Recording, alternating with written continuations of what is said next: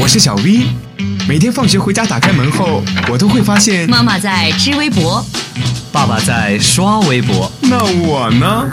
我只能听微博了。快来快来，微博大家庭来了！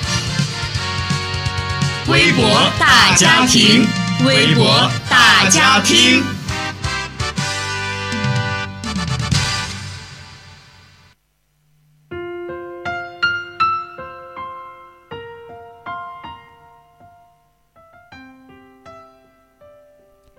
Hello，大家好，欢迎大家收听微博大家庭，我是子月。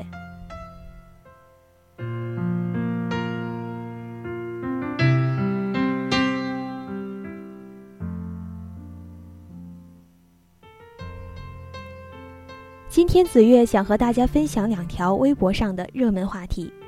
首先，第一个就是德国牛奶摊上大事儿了，这是怎么回事呢？让我们先来了解一下。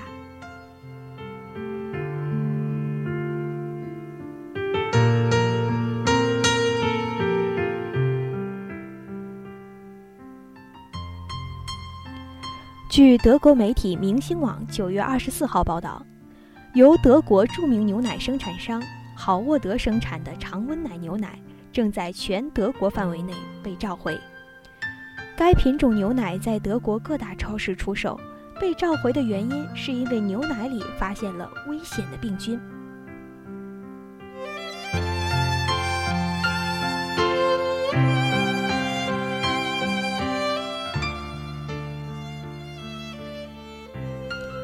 好沃德创办于1932年，是一家面向全球供应高质量奶制品的企业，在德国和荷兰均有生产基地，每年牛奶产量高达20亿公斤，年销售额为14亿欧元，其产品销往全球100多个国家和地区。好沃德集团称，这批问题牛奶很可能是在制造的过程中滋生细菌而被污染。这些细菌在监测时被发现，为了安全起见被召回。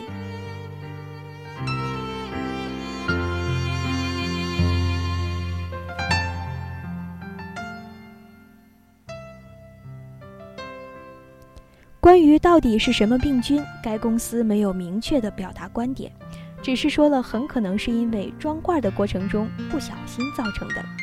这种细菌存在于人类的肠道里。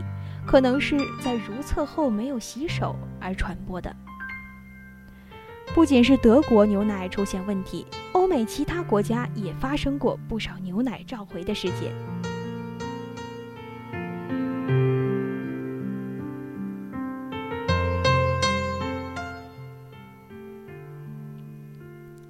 二零零五年十一月二十二号，意大利警方收缴了三千万公升雀巢婴儿牛奶。据检测显示，这种婴儿牛奶受到了污染，牛奶中含包装上印的油墨。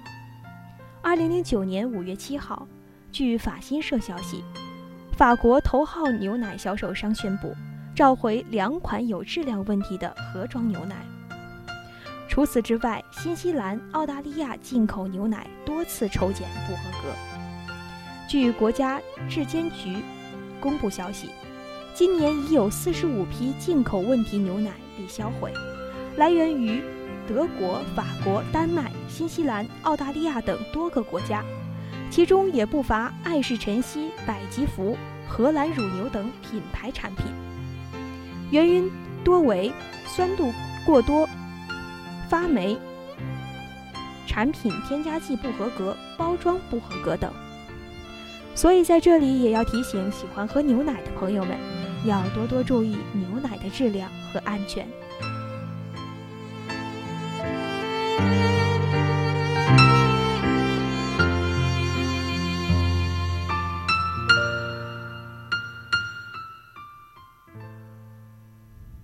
下面我们就来说第二个微博的热门话题：中国贫富差距新特点。哎，说到这儿，中国贫富差距新特点到底是什么呢？有专家给出的答案是：穷人太穷转为富人太富。虽然吉尼系数实现了七连降，但中国贫富差距依然严峻，中国贫富差距的核心特征快速由穷人太穷转变为富人太富。二零零八年以来，中国收尾吉尼系数成功实现七连降。根据国家统计局公布的数据，中国收入吉尼系数在二零零八年到达达到了零点四九一的峰值，此后的七年持续下降。有观点认为，收入吉尼系数的持续下降意味着中国的收入差距正在不断的缩小，并进一步的得出了中国贫富差距也在逐步缩小的结论。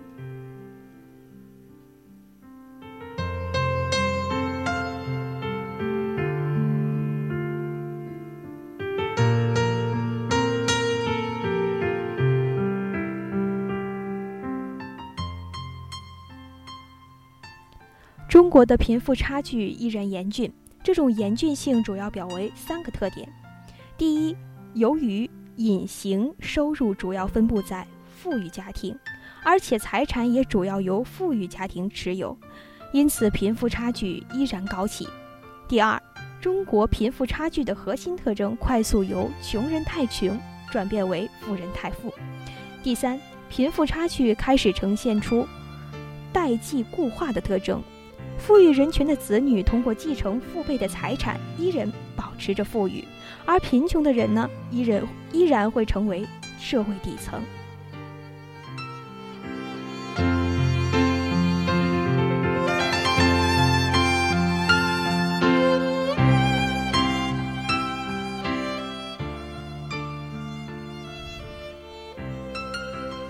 严峻的贫富差距很可能成为中国经济进一步发展的桎梏，加大中国陷入中等收入陷阱的风险。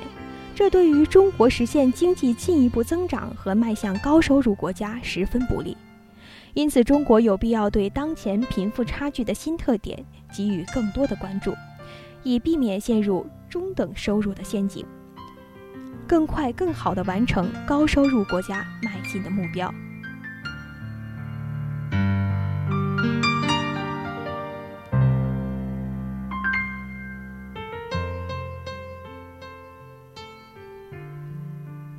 好了，今天的微博大家听到这里就要和大家说再见了。